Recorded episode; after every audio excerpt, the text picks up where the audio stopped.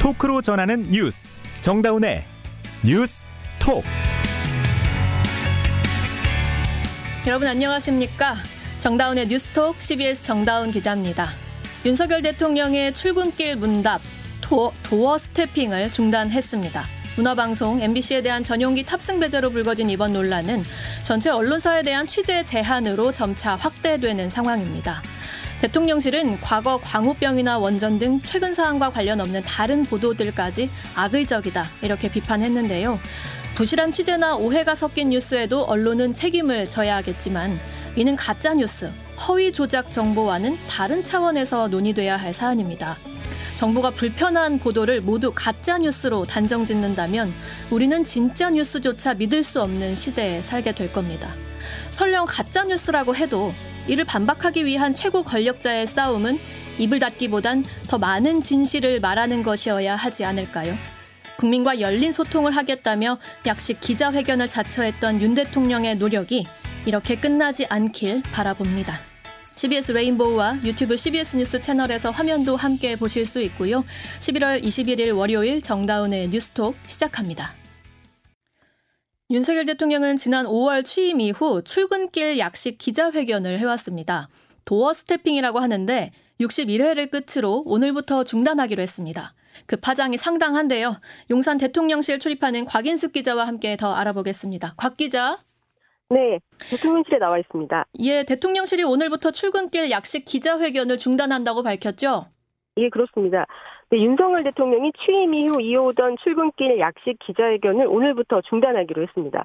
대통령실 대변인실은 윤 대통령 출근 직전 언론 공지를 통해서 오늘부로 도어 스태핑을 중단하기로 결정했다고 음. 이렇게 밝혔습니다. 네, 윤 대통령은 오늘 오전 9시쯤 대통령실 청사 1층에 도착한 뒤에 곧장 집무실로 향한 것으로 알려졌습니다. 예, 원래는 2, 3일에 한 번꼴로 했던 거죠? 예, 그렇습니다. 네, 대통령실은 이제 약식 기자회견을 용산 시대의 상징이다 이렇게 말할 만큼 의미를 부여해 왔잖아요. 그러니까 예. 국민과 언론과 더 만나기 위해서 청와대를 떠날 수밖에 없다라고 할 정도로 예. 그럼에도 불구하고 중단한 이유가 뭘까요? 네, 그 중단 사유에 대해서는 최근 발생한 불미스러운 사태와 관련해 근본적인 재발 방지 방안이 마련이 없이는 지속할 수 없다고 판단했다. 뭐 네. 이렇게 밝혔는데요. 대통령실이 이렇게 밝힌 불미스러운 사태는 지난 18일 그 도어 스태핑에서 어, MBC 기자가 윤 대통령이 자사 보도를 악의적인 행태로 규정하자 뭐 음. 강하게 항의하면서 대통령실 비서관과 뭐 좀 굉장히 고성이 오가면서 네. 설전을 벌였던 일을 말을 합니다. 실랑이가 있었죠. 그 네. 윤석열 대통령이 MBC 전용기 탑승 불허 등 이제 취재 제한 논란이 이어지고 있는 와중에 사실 더 강수를 둔 거예요. 악의적 보도다 이렇게. 그리고 한두 가지가 아니고 굉장히 많은 사례들을 또 언급했잖아요. 예, 그 대통령이 18일 날 굉장히 작심 발언을 하고 MBC에 대한 얘기를 좀 길게 했습니다. 네. 그 전용기 탑승 배제에 대해서는 우리 국가의 안보의 핵심 축인 동맹 관계를 사실과 다른 가짜 뉴스로 이간질하려는 아주 악의적인 행태를 보였기 때문에 대통령의 헌법소 책임의 일환으로 부득이한 조치였다. 뭐 이렇게 얘기를 했습니다. 네. 사실 뭐 이간질이다, 아주 악의적이다, 뭐 굉장히 표현의 강도가 셌습니다. 네. 그리고 또 이제 기자들이 MBC 취재진을 전용기에 탑승하지 못하게 한 게 선택적인 언론관이 아니냐, 뭐 이렇게 지적을 했는데요. 거기에 대해서는 뭐 자유롭게 비판하시기를 바라고 저는 언론에 국민들의 비판은 늘 받고 마음이 열려 있다. 뭐 이렇게 얘기를 했습니다. 음. 그러면서 또 계속 설명을 했는데요. 언론도 입법과 사법, 행정과 함께 민주주의를 떠받치는 네 개의 기둥이라면서 뭐 예를 들어서 사법부가 사실과 다른 증거를 조작해서 판결을 했다고 할 때 국민 여러분께서는 사법부는 독립기관이니 거기에 대해 문제 삼으면 안 될 거다. 뭐 이렇게 하지 않겠냐라며 음. 반박까지 했습니다. 그러면서 언론의 자유도 중요하지만 언론의 책임이 민주주의를 떠받드는 기둥이다는 측면에서 매우 중요하다면서 더구나 그것이 국민의 안전보장과 관련된 것일 때 그 중요성은 이루 말할 수가 없다고 음. 생각한다고 덧붙였습니다. 언론의, 그리고 아까 뭐 네네. 네. 언론의 네, 책임을 그러니까, 언급하고 또 국민의 네. 안전보장을 근거로 든 거예요. 이게 지금 예, 정치권에서는 네, 그리고, 어떤 말들이 오가고 있죠? 예, 지금 뭐 어, 정치권에서도 공방이 뭐 계속 이어지고 있는데요. 네. 뭐 여당에서는 MBC가 가짜 뉴스를 퍼뜨린 게 doorstepping 중단까지 이르게 한 거다 이러면서 대통령실을 엄호를 했고요. 음. 야당은 대통령이 언론 탓을 하고 좀스러운 대응을 하고 있다. 뭐 이렇게 음. 맞서고 있습니다. 네, 박근혜 정부 청와대 대변인 출신인 김행 비대위원은 기자가 대통령 등 뒤에 대고 소리를 지르는 거는 상상할 수 없는 대통령실 풍경이다. 뭐 이렇게 얘기를 했고요. 음. 권성동 의원도 페이스북 글에서 MBC가 대통령 순방 중 발언을 자막으로 조작하고 백악관과 국무부에 왜곡된 메일을 보내 동맹을 이간질하려고 했다. 뭐 반성과 사과를 해도 모자랄 판에 뭐 어떻게 이럴 수가 있냐 뭐 이렇게 비난을 했습니다. 네. 반면에 더불어민주당 안호영 수석 대변인은 국회 브리핑에서 이 결정이 참 권위적이고 좀스러운 대응이다 뭐 이렇게 비판을 했습니다. 네. 박홍근 원내대표도요. 참으로 점입, 점입 가병이라면서 무능한 실정의 책임을 언론과 야당 탓으로 돌리는 파렴치한 정치를 중단해라. 뭐 이렇게 촉구를 했습니다. 그리고 박찬대 최고위원도요. 국민의 귀와 눈을 틀어막으려고 하는 독재적인 발상이 아니고서는 있을 음. 수가 없다. 뭐 이렇게 비난했습니다. 참 말이 많이 나오고 있고 예. 그러니까 너무 불필요한 논란을 키우는 거 아니냐. 그러니까 언론을 상대로 대통령이 이렇게 전면전을 계속하는 게 아무래도 부담이 클 것 같은데 이게 뭐 지지층 예. 결집에는 도움이 되는 상황입니까? 네, 사실 좀 이런 초강수가 정권에 부담이 될 거다 대부분 이렇게 많이 보고 있습니다. 네. 왜냐하면 이게 지금 MBC는 물론 전 언론과의 싸움으로 이렇게 확장되는 것처럼 보여질 수 있거든요. 예. 그리고 아까도 뭐 이제 야당이 언급했듯이 여소야대 전국에서 더욱 갈등이 심화될 수가 있습니다. 음. 근데 대통령실 내부에서는 그 대통령 뒤에다가 고성을 지르고 비서관하고 설전을 벌이는 것에 대해 어떻게 가만히 있냐, 뭐 음. 뭐 이런 입장이어서 굉장히 좀 다른 온도차가 있었고요. 네. 사실 뭐 이렇게 초강수를 두는 거에 대해서 지지층들이야 뭐 지지하고 있지만 언론하고 이렇게 싸우는 모습에 대해서 중도층을 끌어안기에는 좀 쉽지 않을 걸로 보입니다. 네. 대통령실 입장도 어떻게 가만히 있냐 이 해명을 보니까 네. 이 MBC 기자의 고성 항의에 대해서 다소 대통령실도 좀 감정적으로 대응한 것이 아닌가라는 지적도 있네요. 예, 그렇습니다. 물론 뭐 이제 서로 이렇게 좋지 않은 모습들을 보여주기는 했는데 이게 갑 이게 이제 도 스태핑 중단까지 이어지면서 네. 이게 어떻게 이렇게 이렇게 좀 확산이 되냐 뭐 이런 지적들이 있고요. 사실 이제 대통령실이 출입 기자에 대해서 이제 징계 절차에 들어가면서 네. 기자들의 의견을 구했어요. 음. 기자단에서는 이게 전적으로 대통령실하고 언론사가 풀어야 될 문제지 음. 기자단 차원에서 의견을 내는 건 적절하지 않다 뭐 이렇게 음. 밝히기도 했습니다. 기자실의 전반적인 분위기는 어떻습니까? 아, 기자들은 사실 뭐, 그 전용기 탑승 배제 때부터 굉장히 이제, 뭐, 기자들 사이에도 되게 의견이 분분했고요. 예. 그리고 뭐, 아까도 뭐, 기자실에서, 기자단에서 이제, 뭐, 이렇게 공지를 냈듯이, 이거에 대해서 기자들이 의견이 모아지진 않고 있어요. 음. 네, 굉장히 각사마다 의견이 다르기 때문에 다소 어, 혼란한 기자단, 상황. 네. 네, 입장 정리는 어렵지만 굉장히 혼란스럽습니다. 그리고 사실 이제 도어 스태핑을 함으로써 저희 같은 경우에 대통령의 생각을 바로 알 수가 있잖아요. 그렇죠. 네. 그래서 이제 방송 기자들 같은 경우 특히나 굉장히 이제 뭐, 뭐, 이렇게 그 대통령의 오전에 도어 스태핑하는 화면을 저희가 기사를 쓰고 뭐 방송이든 신문이든 마찬가지죠. 네. 계속 이렇게 그걸 토대로 해서 기사들을 써왔는데 이렇게 되면은 대통령의 생각을 듣기가 너무 그렇죠. 힘들어지는 거죠. 그러니까 예전 청와대처럼 참모들이나 수석들의 의견에 저희들이 좀 더 많이 귀를 기울여야 되는데 사실 기자들로서는 굉장히 힘들어 시대가 네. 너무 힘들어졌습니다. 사실 많이 네. 힘들어요. 네. 자, 이 잠정 중단이 재개가 될 수 있을까요?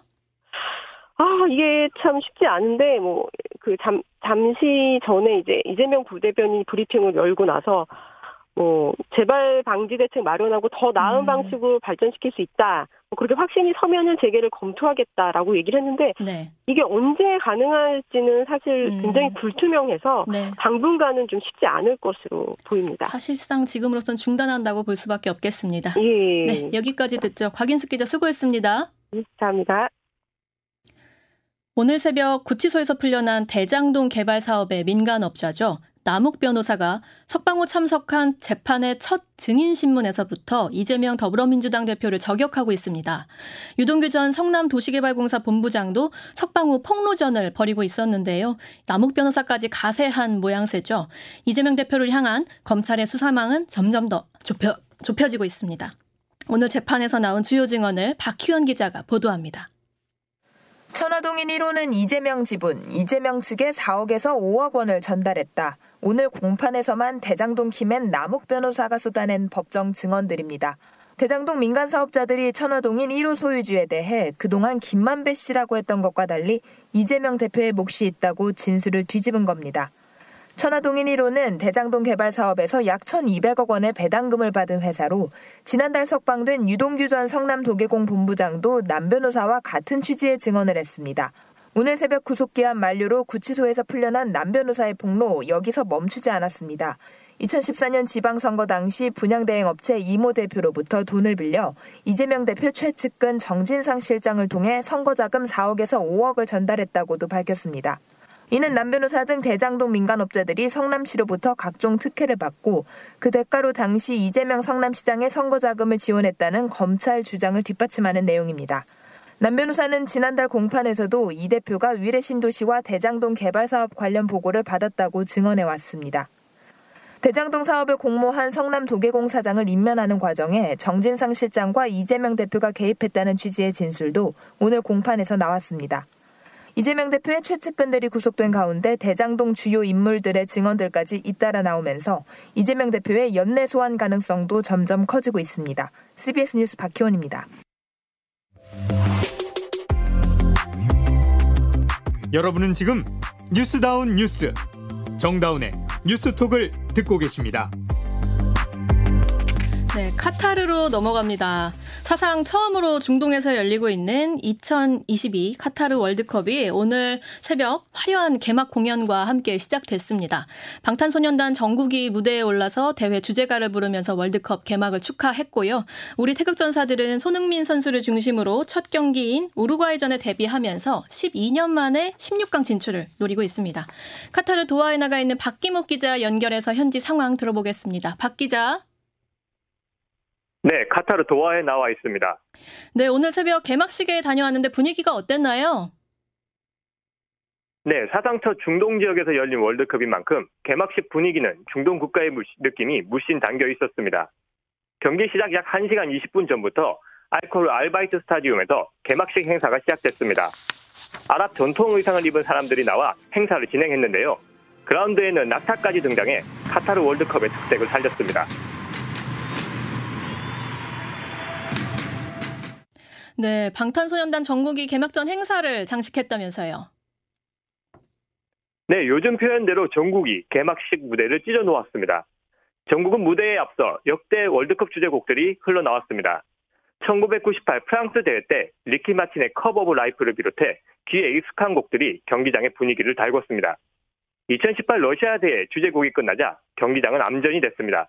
그리고 정국이 무대 한가운데서 대회 공식 주제곡인 Dreamers를 부르며 등장했습니다. 정국의 무대가 시작되자 관중들은 너나 할것 없이 핸드폰을 꺼내 사진을 찍거나 동영상을 촬영했는데요. 열창이 끝나자 환호와 박수 갈채가 이어졌습니다. 어, 저도 영상을 봤는데 멋지더라고요. 네, 카타르가 역대 월드컵 사상 최초로 개최국이 개막전에서 패배했다면서요. 맞습니다. 축제회장인 월드컵에서 카타르는 지울 수 없는 오명을 남기게 됐습니다. 조별리그 A조에 속한 카타르는 에콰도르와 공식 개막전으로 맞붙었습니다. 그러나 전반 16분과 후반 31분 에콰도르 공격수 발렌시아에게 골을 허용해 결국 0대 2로 졌습니다. 그동안 월드컵에서 개최국이 개막전에 패한 사례는 단 한 번도 없었습니다. 개막전을 제외한 첫 경기에서도 패한 기록이 없습니다. 음. 그러나 카타르는 홈 어드밴티지에도 승리를 챙기지 못했습니다. 후반전이 되자 카타르 홈 관중들이 자리를 떠나기 시작했는데요. 후반 중반에는 홈 관중의 3분의 1이 떠나 매너가 없다는 비판까지 쏟아졌습니다. 음, 홈 관중들이 자리에서 싹 썰물처럼 빠지면서 여러 말들도 나오고 있는 것 같아요. 우리에게 중요한 거는 이제 우리 태극 전사들인데 지금 카타르에서 맹 훈련 중인 거죠? 네, 우리나라 대표팀은 일주일 전 카타르에 도착해 현지 적응을 마쳤습니다. 도하 알레그라 훈련장에서 도착 당일 오후부터 하루도 빠지지 않고 훈련을 진행했습니다. 오전과 오후 하루 두 번 훈련한 날도 있었습니다. 미디어에는 매일 15분 동안 훈련을 공개했습니다. 선수들의 표정은 긴장과 설렘이 교차했는데요. 어제 하루는 모처럼 자유시간이 주어졌습니다. 오늘은 경기가 열릴 에듀케이션 스타디움 현장 답사에 나섭니다. 잔디 상체를 체크하고 밟아보는 일정입니다. 오후엔 다시 훈련장으로 복귀해 당금질에 들어갑니다. 네, 아무래도 주장 손흥민 선수의 몸 상태, 몸 상태가 가장 궁금하거든요. 출전할 수 있을까요? 네, 손흥민은 아나골절 수술을 받은 뒤 검은색 안면 보호 마스크를 끼고 대표팀 훈련을 소화하고 있습니다. 동료들과 함께 몸을 풀면서 가벼운 패스를 주고받는 등 볼 훈련도 소화했습니다. 손흥민의 마스크는 토트넘에서 직접 제작했습니다. 탄소 섬유로 가벼우면서도 보호력이 우수한 것으로 평가받습니다. 손흥민은 마스크를 끼고 훈련하는 것에 부담이 없다는 입장입니다. 손흥민 선수입니다. 어, 생각보다 상당히 가벼워서 또 놀랬던 것 같아요. 근데 여유분은 충분히 있으니까 네. 번갈아 가면서 또 여러 가지 차보면서 어떤 거가 가장 편한지를 잘 선택해서 착용하면 될 것 같습니다. 손흥민의 컨디션은 좋아 보이지만 대표팀 파울루 벤투 감독은 이제 손흥민의 몸 상태를 언론에 공개하는 것에 함구령을 내렸습니다. 조별리그 H조 첫 경기가 다가오는 만큼 연막 작전이 본격적으로 시작됐습니다. 아, 연막 작전 벌써부터 긴장감이 감돕니다. 우리와 맞붙을 다른 조의 상황은 지금 어떻습니까? 아무래도 24일 H조 첫 경기에서 만날 우루과이전에 많은 관심이 쏠립니다. 19일 카타르에 도착한 우루과이는 미디어 공개 훈련을 소화했습니다. 투아레스를 비롯해 카바니, 누네스, 벤타쿠르, 발베르데 등 핵심 선수들이 모두 정상적으로 훈련 중입니다. 표정도 밝습니다. 여유가 느껴지는 우루과이 대표팀은 장난을 치면서도 진지하게 훈련을 소화했습니다. 2차전 가나는 가장 늦게 도착해 아직 공식 훈련을 시작하지 않았습니다. 한국 시간으로 오늘 밤 훈련을 진행합니다. 3차전 상대 포르투갈도 현지 적응을 마쳤습니다. 19일 카타르에 입국한 포르투갈은 그날 오후부터 훈련을 소화했습니다. 소속팀 맨체스터 유나이티드에서 논란이 되고 있는 호날두도 정상적으로 훈련을 마쳤습니다. 우리나라는 상대적 약체 가나를 반드시 잡고 우루과이와 포르투갈 중 한 경기에서 무승부 이상을 거둬 2010 남아공 월드컵 이후 12년 만에 16강 진출을 노립니다. 지금까지 도하에서 전해드렸습니다.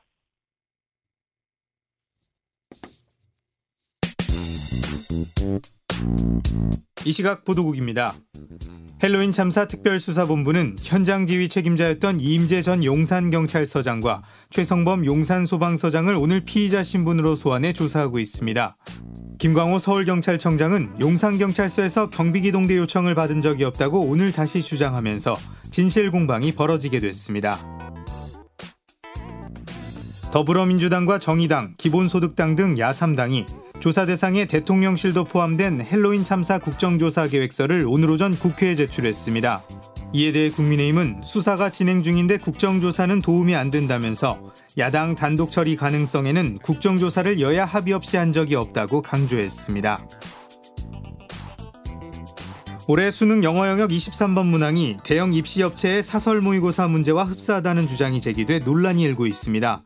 이에 대해 한국교육과정평가원은 우연의 일치일 뿐으로 시중에 출판된 문제집은 모두 검토했으며 사교육 입시 강사와 직접적으로 연관이 있는 것은 아니라고 밝혔습니다.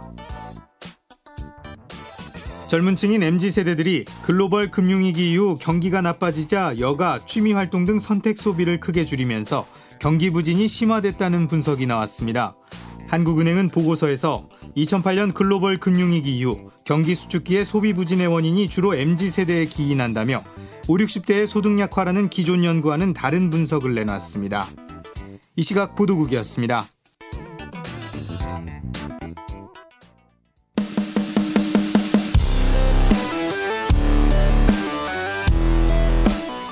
온라인 핫 이슈를 짚어봅니다. attention 뉴스.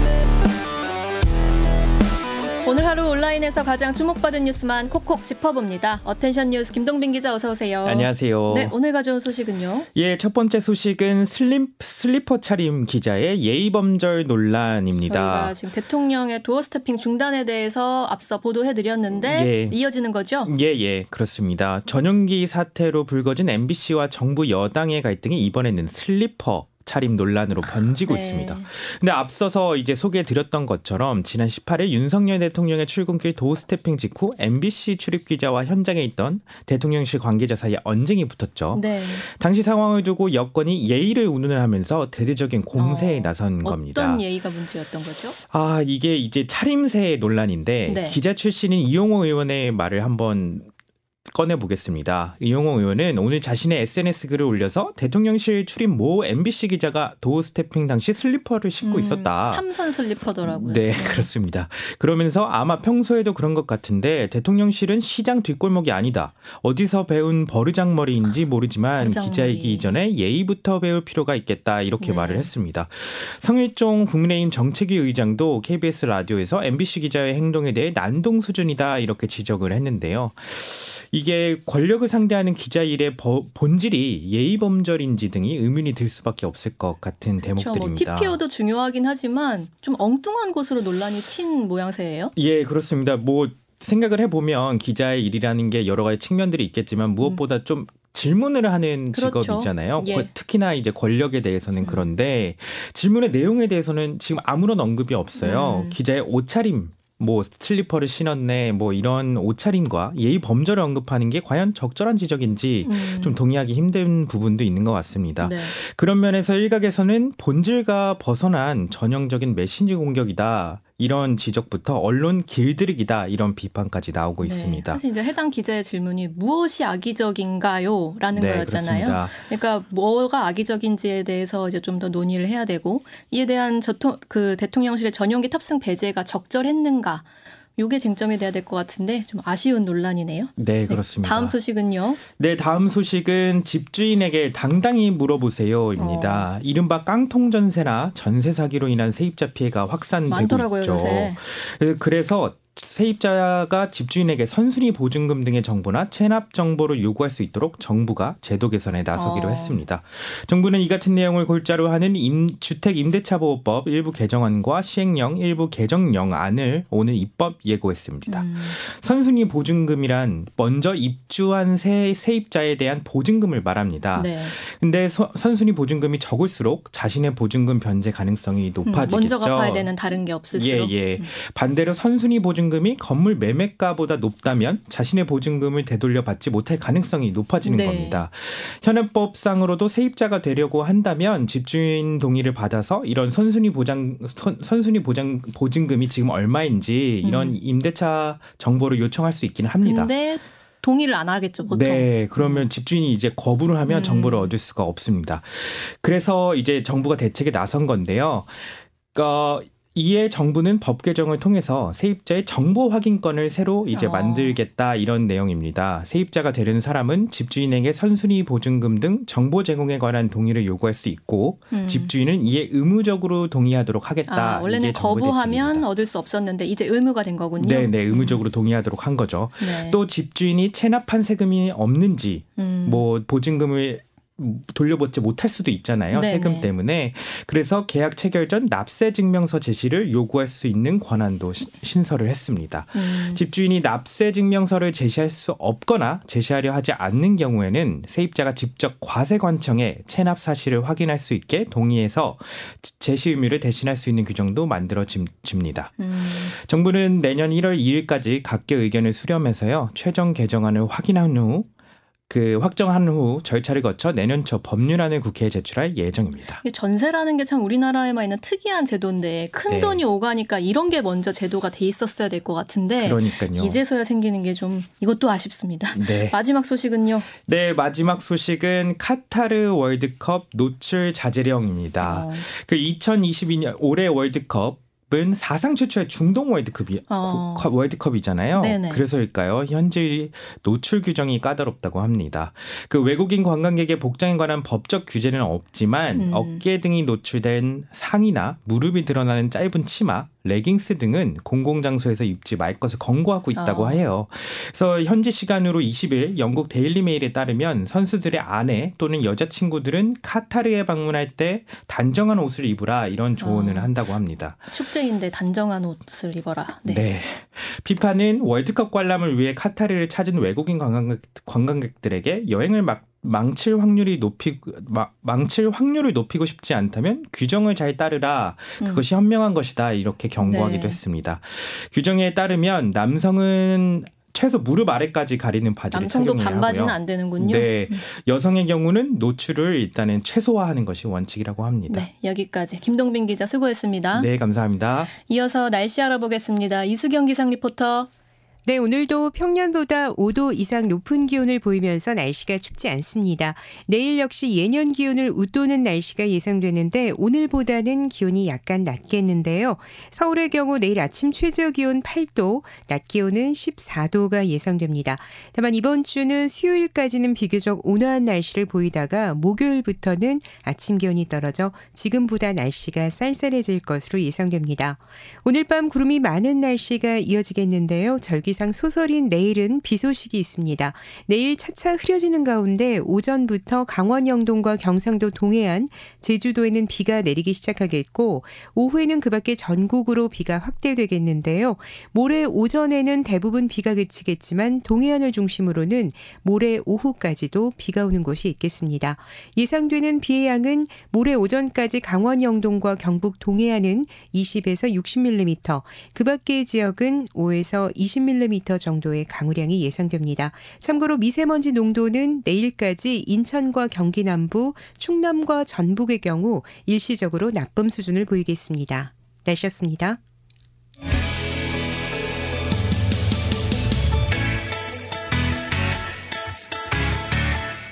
네, 남부 지역 중심으로 가뭄이 매우 심각한 상황이었는데요. 반가운 비 소식입니다. 가을비가 끝나면 겨울이 곧 올 것 같습니다. 네, 오늘 정다운의 뉴스톡 여기까지고요. 내일도 뉴스다운 뉴스 전하겠습니다. 고맙습니다.